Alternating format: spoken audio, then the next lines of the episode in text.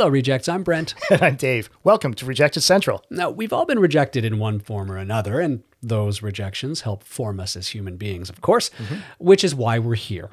Some of you have wondered about the rejections that have shaped us, and so we've decided to spend some time investigating some of our sort of rejection origin stories. And if you are a frequent listener, and I know you are, in a previous episode, I spoke about one of my foundational rejection stories. And today, we're going to talk to Brent about one of his. And you found something that spoke to you. I did, actually. I'm going to be talking a little bit about a rejection that happened after my writing career had started to move. Uh, and I encountered this tweet from Brecht de Portera, and that's the pronunciation they gave me. Uh, but I'm going to even sample the French a little bit because they're based in Paris. So, Brecht de Portera. Lovely. Lovely. I, I think so. Bon, bon. I hope they reach out and let me know how I did there.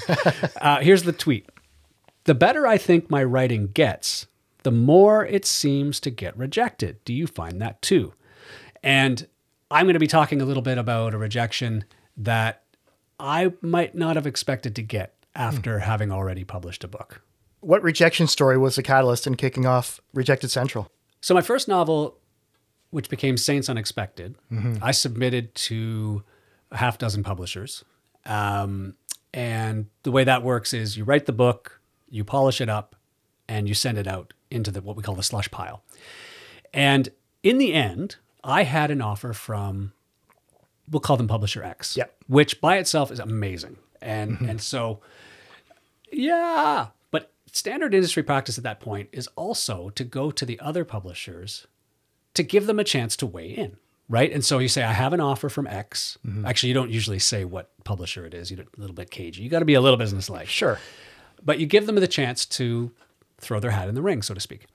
And so I did that. And so I went to all the, the publishers, and most of them passed or mm-hmm. said, I don't have time, or good luck with this, or a combination thereof. But one of the publishers, and it was Invisible Publishing, who ended up publishing Saints Unexpected Nice. made me another offer. And so I had two offers in hand. Mm-hmm. And the reasons that I ended up going with Invisible were for me, and it just it was a good feeling. I knew an author who had published with them before. Uh, I really liked speaking with Leigh Nash, the publisher of Invisible, at the time. And the offer was a little bit better in terms of the advance that I got for the book. Um, not that there was anything wrong with the first offer from publisher X, uh, but it was just better. And I had a better feeling about it. We had better communication, which to me is really, really important. Of course. And not that publisher X was a bad communicator, it's just that Leigh was incredibly proactive and excited and just brainstorming and saying, We're excited to publish this work. So it was just a better feeling. So I went back to the first publisher and said, Thank you so much for the offer, but I've accepted it with Invisible. Right. Ghost. Didn't hear back. Wow. Okay, so uh, that's a bit of a rejection in itself, but not hearing back from publishers or from well from anyone nowadays being ghosted is not uncommon, right? Right. So that's fine. I ran off into the sunset with Invisible. Saints Unexpected was launched into the world, Yep. and now I can retire on all the proceeds. Of course. absolutely, just rolling in it. yeah, no, not so much. Not in Canada. Not. Not well, even in this like nowadays, it's hard to make a living being a writer in general.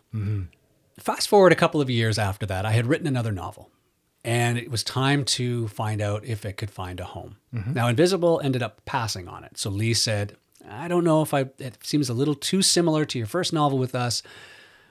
I don't think we're going to take it," which is totally fine. Yep. Um, the publisher is under no obligation to publish your next book. Um, it's nice when they do. Yep. Uh, but it's it's not a given. And so the process begins again. You begin submitting to the slush pile. And so I had another list of a half dozen or whatever it was publishers, and I decided to include publisher X again mm-hmm. because they liked my work Right. and they had shown confidence, and so it went. So I got an email back fairly quickly, actually, mm-hmm. from publisher X saying, "Great, send us send it over. We're interested to read it." And then two weeks later, I got an email saying, and this is this is where the rejection comes in. And I'll, I'll just read the email because I think it I think it is is better just coming from the words themselves. Yeah. And this is the rejection. This is what I'm focusing on for this one. Hi Brent, I like this book a lot, but I'm still left with the feeling that I kind of got played the last time around, and that didn't make me feel so good.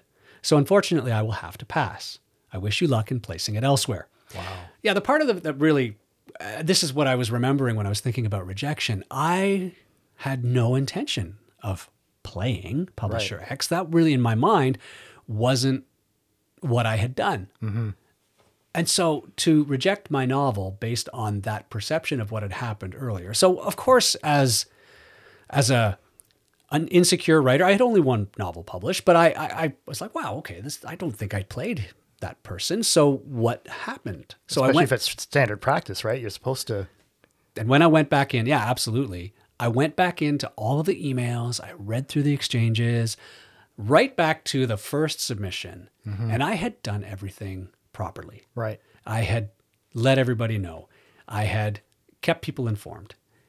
And again, st- as you say, uh, standard industry practice, right? And and sort of to get this, and I call it an accusation It is. of being played. yeah. And so when I started thinking about rejection for Rejected Central, this immediately leapt out at me because I felt that I had done everything I should have, but to get this sort of personal, it's not an attack, it's not nothing like that, but It's it's, a commentary or some, it some is. kind. It yeah. is, and and feelings had been hurt that I hadn't even been aware had been hurt, and of course that goes. You start to think, oh, that's why Mm-hmm. I didn't get a response Right. right?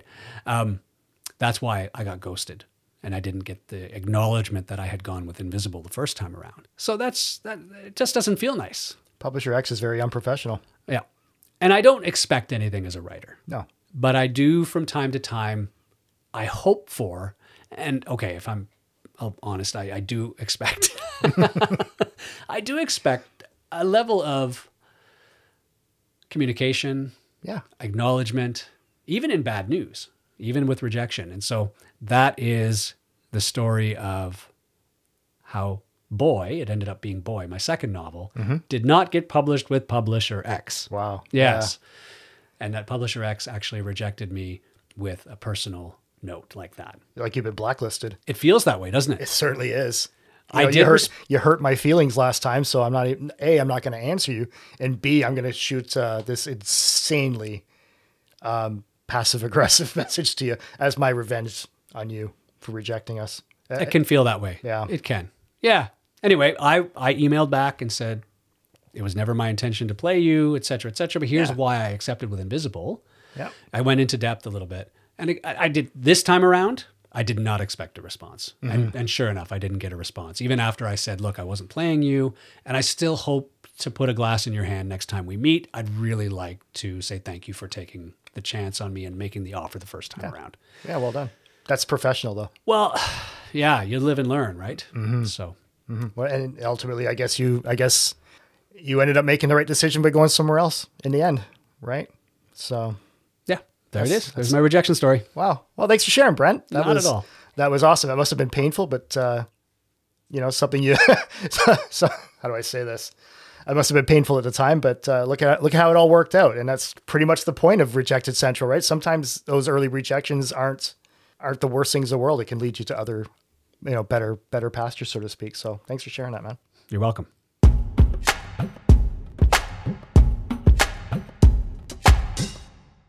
thanks again to my my podcast partner Brent. Uh, that was a great story. Thank you for sharing that. And as always, we're on the hunt for good rejection stories. So do reach out through rejectedcentral.com. Email rejectedcentral8 at gmail.com. We would love to hear from you. And if you do reach out, just be aware it can be anonymous. Mm-hmm. We're not journalists. We don't have to name our sources. And uh, we would love to share your material. We'd love to even have you on the podcast. That would be mm-hmm. great too. We've actually had at least one now mm-hmm. that where somebody shared their story. That was great. And make sure to rate and review Rejected Central wherever you get your podcasts because ratings and reviews are the way to get the word out that this podcast is worth listening to. And of course, and hopefully will make us lots of money. We must feed the algorithm. Thanks again, Rejects. We'll see you next time. Bye bye now.